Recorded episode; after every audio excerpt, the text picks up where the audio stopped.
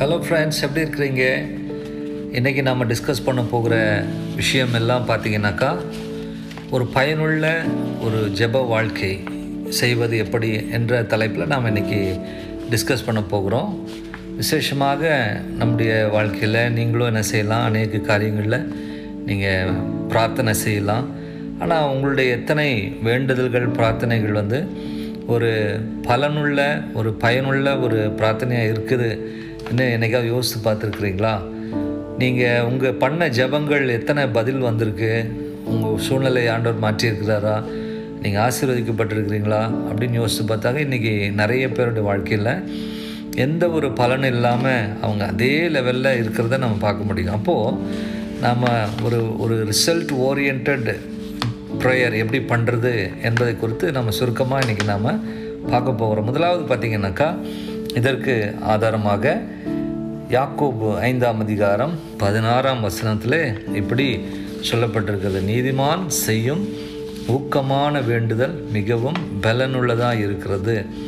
இதில் பார்த்தீங்கன்னாக்கா நீதிமான் செய்யும் ஊக்கமான வேண்டுதல். அப்போது நம்முடைய ஜபம் ஒரு பயனுள்ள ஜபமாக இருக்கணும் அப்படின்னு சொன்னாக்கா ஃபஸ்ட்டு க்ரைட்டீரியா என்னன்னு பார்த்தீங்கன்னாக்கா நாம் நீதிமான்களாக இருக்கணும். இப்போது ரைச்சியஸ்னால் என்ன அர்த்தம்னா righteous means right standing with God தேவனோடு சரியாய் நடக்கிறவர்கள். அவர் இப்படிப்பட்டவர்களுடைய வேண்டுதலை தேவன் நிச்சயமாய் கேட்பார்னு அவரே சொல்லியிருக்கிறார். அது மாத்திரமல்ல நீங்கள் ஒன்று பேதரு மூணு பன்னிரெண்டு பார்த்தீங்கன்னாக்கா கர்த்தருடைய கண்கள் நீதிமான்கள் மேல் நோக்கமாக இருக்கிறதாம். யார் நீதிமான்களாய் ஆண்டோடைய பிள்ளைகளாக வாழ்கிறாங்களோ அவங்களுடைய மேலே ஆண்டவருடைய கண்கள் எப்போவுமே பதிக்கப்பட்டிருக்கிறதாம்.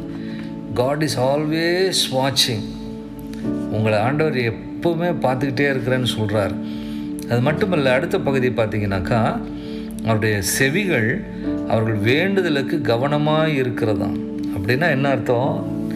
நீங்கள் எப்போ பிரார்த்தனை பண்ணுவீங்களோ உங்களுடைய பிரார்த்தனை கேட்பதற்கு கடவுள் ஆயத்தமாக இருக்கிறாரு அவ்வளோ தீவிரமாக இருக்கிறாரு உங்களுக்கு பதில் கொடுக்கறதுக்கு.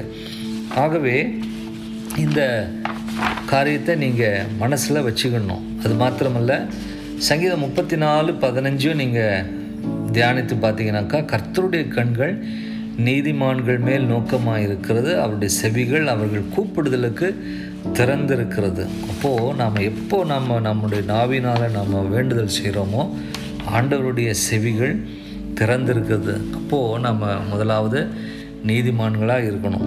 ரெண்டாவது நம்முடைய ப்ரேயர் பலனுள்ளதாக இருக்கணும் அப்படின்னு சொல்லி பார்த்தீங்கன்னாக்கா ரோமன்ஸ் எயிட் டுவெண்ட்டி செவன் ரோமர் எட்டு இருபத்தேழில் அங்கே ஆண்டவர் என்ன சொல்கிறாருனாக்கா ஆவியானவர் தேவனுடைய சித்தத்தின்படியே பரிசுத்தவான்களுக்காக வேண்டுதல் செய்கிறபடியால் இருதயங்களை ஆராய்ந்து பார்க்கிறவர் ஆவியின் சிந்தை என்னதென்று அறிவார். அப்படின்னா என்ன அர்த்தம்? பார்த்தீங்கன்னாக்கா ஆண்டவருடைய சித்தத்தின்படி நம்முடைய ஜபங்கள் இருக்குமானால் நம்முடைய வேண்டுதல் நம்முடைய ஜபம் அது மிகுந்த பலனுள்ளதாக இருக்குமா?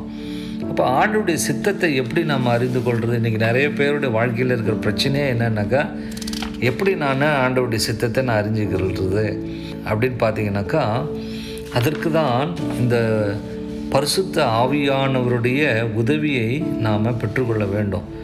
பரிசுத்த ஆவியிலே நாம் நிரம்பி நாம் பிரார்த்தனை பண்ணும் பொழுது அந்த பரிசுத்த ஆவியாகிய தேவன் தேவனுடைய இருதயத்தில் இருக்கிறதை நம்மை குறித்து தேவன் என்ன நோக்கம் வைத்திருக்கிறார் சித்தம் வைத்திருக்கிறார் என்பதை அந்த பரிசுத்த ஆவியானவர் மூலமாக தேவனிடத்திலே அவர் என்ன செய்கிறார் நமக்கு வெளிப்படுத்துகிறார். இதுதான் நாம் செய்ய வேண்டிய காரியம். அதுதான் அப்போஸ்லாகிய பவுல் என்ன சொல்லுகிறார்னாக்கா அந்த தேவனுடைய ஆவியானவர் நமக்காக வேண்டுதல் செய்கிறபடினால அந்த தேவனுடைய சித்தத்தை நாம் அறிந்து நாம் ஜபிக்க முடியும். அப்படி ஜெபம் பண்ணும் பொழுது நம்முடைய வாழ்க்கையில் நம்முடைய ஜபம் பயனுள்ளதாக இருக்கும். அது எப்படி பிரதர்? அப்படின்னு பா சொல்லிங்கனாக்கா நீங்கள் உங்களுடைய ஒரு நாளில் இது நடக்கிற காரியம் இல்லை. நீங்கள் தொடர்ந்து நீங்கள் ஆண் ஆவியில் நிரம்பி ஜபிக்க ஜபிக்க ஜபிக்க ஆண்டவர் உங்களுக்கு என்ன செய்வார்?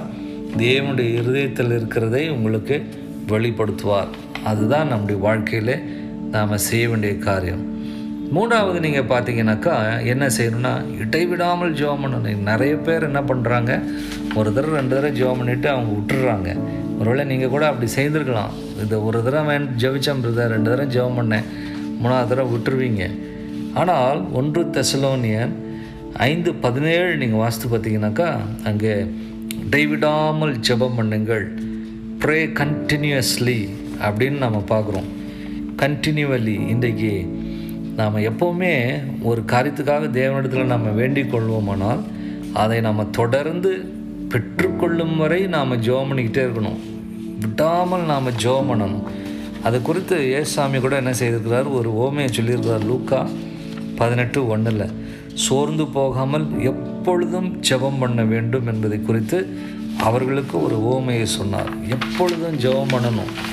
ஒரு காரியத்தை நாம் ஆண்டவர்கிட்ட கேட்டோம்னா அதை பெற்றுக்கொள்ளும் வரை இடைவிடாமல் ஜெபம் பண்ணணும். அப்பொழுது தான் அந்த ஜெபத்திற்கு ஆண்டவர் பதில் கொடுத்து நிச்சயமாய் உங்களை ஆசீர்வதிப்பார் என்பதில் சந்தேகமில்லை நாலாவது காரியத்தை பார்த்தீங்கன்னாக்கா உங்களோட ப்ரேயர் எஃபெக்டிவ் ப்ரேயராக இருக்கணும் அப்படின்னு சொல்லி பார்த்தீங்கன்னாக்கா ஐசாயா ஃபிஃப்டி நைன் டூ உங்கள் அக்கிரமங்களே உங்களுக்கும் தேவனுக்கும் நடுவாக பிரிவினை உண்டாக்குகிறது. நிறைய பேருடைய ஜெபம் பார்த்தீங்கன்னாக்கா ஆண்டவருக்கு சமூகத்துக்கே போகிறதில்ல. ஒருவேளை நீங்கள் கூட சொல்லுவீங்க நான் ஜெபம் பண்ணேன் ஆண்டவர் கேட்டாரா என்னன்னு தெரியலையே அப்படின்னு ஒரு ஒருவேளை நீங்கள் நினைக்கலாம். ஆனால் இங்கே என்ன நம்ம பார்க்குறோம்? நம்முடைய அக்கிரமங்கள் ஆண்டவருக்கு விரோதமாக ஒரு பிரிவினையை உண்டாக்குகிறது. உங்கள் பாவங்களே அவர் உங்களுக்கு செவி கூடாதபடிக்கு அவருடைய முகத்தை உங்களுக்கு மறைக்கிறது. அப்போது நம்மளுடைய ப்ரேயர்ஸ் நாம் ஜெபம் பண்ண ஆரம்பிக்கிறதுக்கு முன்னால் நாம் என்ன செய்யணும்? நம்ம ஆண்டவர் சமூகத்தில் நம்முடைய பாவங்களை அறிக்கை செய்து நாம் ஜெபம் பண்ணணும். அப்படி நாம் ஜெபம் பண்ணும் பொழுது ஆண்டவர் நம்முடைய ஜெபத்தை கேட்பார். சங்கீதம் அறுபத்தி ஆறு பதினெட்டில் நீங்கள் பார்த்தீங்கன்னாக்கா என் இருதயத்தில் அக்கிரம சிந்தை கொண்டிருந்தேனானால் ஆண்டவர் எனக்கு செவிகுடார் அங்கே தாவீது எவ்வளோ அழகாக சொல்கிறாரு நான் அக்கிரம சிந்தையோடு ஜெபம் பண்ணேன்னா ஆண்டவர் அந்த ஜெபத்துக்கு பதில் கொடுக்க மாட்டார். அப்போ கவனித்து பார்த்தீங்கன்னாக்கா நாம் ஜெபம் பண்ணுறதுக்கு முன்னாலேயே நம்ம ஜெபம் ஆண்டவர்கிட்ட போகுமா போகாதான்னு உங்களுக்கே தெரிஞ்சிடும் எப்படி தெரியும்? நீங்கள் அக்கிரம சிந்தை உள்ளவர்களாக இருக்கிறீங்கன்னா ஆண்டவர் உங்கள் ஜெபத்துக்கு பதில் கொடுக்க மாட்டார். அப்போ என்ன செய்யணும்? ஆண்டவர் சமூகத்தில் நம்முடைய பாவங்களை நம்ம அறிக்கை செய்யணும். ஒன்றியவான் ஒன்று ஒம்பது நீங்கள் பார்த்தீங்கன்னாக்கா நம்முடைய பாவங்களை நாம் அறிக்கையிட்டால் பாவங்களை நமக்கு மன்னித்து எல்லா அநியாயத்தை நீக்கி சுத் நம்மை சுத்திகரிப்பதற்கு அவர் உண்மையும் நீதியும் உள்ளவராக இருக்கிறார். அப்போது நம்ம ப்ரேயர் பண்ண ஆரம்பிக்கிறதுக்கு முன்னால் நம்ம முதல்ல நம்ம ஆராய்ந்து பார்த்து ஆண்டவரே என் வாழ்க்கையில் ஏதாவது குற்றம் இருக்கா குறை இருக்கா அப்படின்னு நீங்கள் ஆராய்ந்து பார்த்து அதற்கு பிறகு நீங்கள் பிரார்த்தனை பண்ணி பாருங்கள் உங்களுடைய பிரார்த்தனை அவ்வளவு பலனுள்ளதாக இருக்கும். ஆண்டவர் உங்களை ஆசீர்வதிப்பார். கடைசியாக நாம் பார்க்குற காரியம் என்னென்னா இன்னொரு தடை என்னன்னு பார்த்தீங்கன்னாக்கா நம்முடைய வாழ்க்கையில் நாம் தவறான நோக்கத்தோடு தவறான நோக்கங்களோடு நாம் பிரார்த்தனை செய்வோமானால் அந்த பிரார்த்தனையை ஆண்டவர் கேட்க மாட்டேன்னு அவர் சொல்லியிருக்கிறார். அது இங்கே பார்த்தீங்கன்னாக்கா யாக்கோபு நாலு மூணில் நீங்கள் விண்ணப்பம் பண்ணியும் உங்கள் இச்சைகளை நிறைவேற்றும்படி செலவழிக்க வேண்டுமென்று தகாத விதமாய் விண்ணப்பம் பண்ணுகிறபடினால் பெற்றுக்கொள்ளாமல் இருக்கிறீர்கள். ப்ரேயிங் வித் ராங் மோட்டிவ்ஸ் தவறான நோக்கங்களோடு விருப்பங்களோடு நாம் பிரார்த்தனை செய்வோமானால் நிச்சயமாக அந்த பிரார்த்தனை ஆண்டவர் கேட்க மாட்டேன்னு சொல்கிறார் நீங்கள் பைபிளில் கூட நீங்கள் ஆதி ஆமத்தில் வாசித்து பார்த்தீங்கன்னாக்கா ரெண்டு பேர் ஆண்டவருக்கு பலி செலுத்த வந்தாங்க காணிக்கை கொடுக்க வந்தாங்க. யார்? காயினும் ஆபேலும். நல்லா பார்த்தீங்கன்னாக்கா ஆபேலுடைய காணிக்கையை கடவுள் அங்கீகரிச்சாருன்னு போட்டிருக்கு. ஏன்னா அவனுடைய மோட்டிவ் அவனுடைய டிசையர் கரெக்டாக இருந்துச்சு. ஆனால் காயினுடைய காணிக்கை ஆண்டவர் அங்கீகரிக்கலை.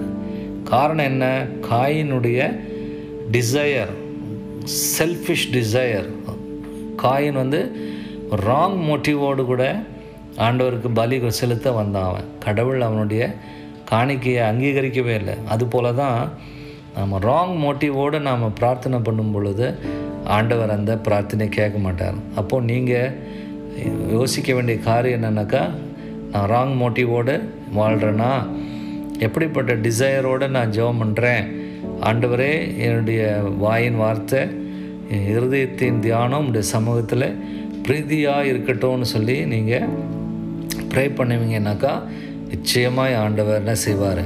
உங்கள் பிரார்த்தனை கேட்பார். ஒரு உங்களுடைய ஜெபங்கள் எல்லாம் பயனுள்ள ரிசல்ட் ஓரியன்டாக இருக்கும்.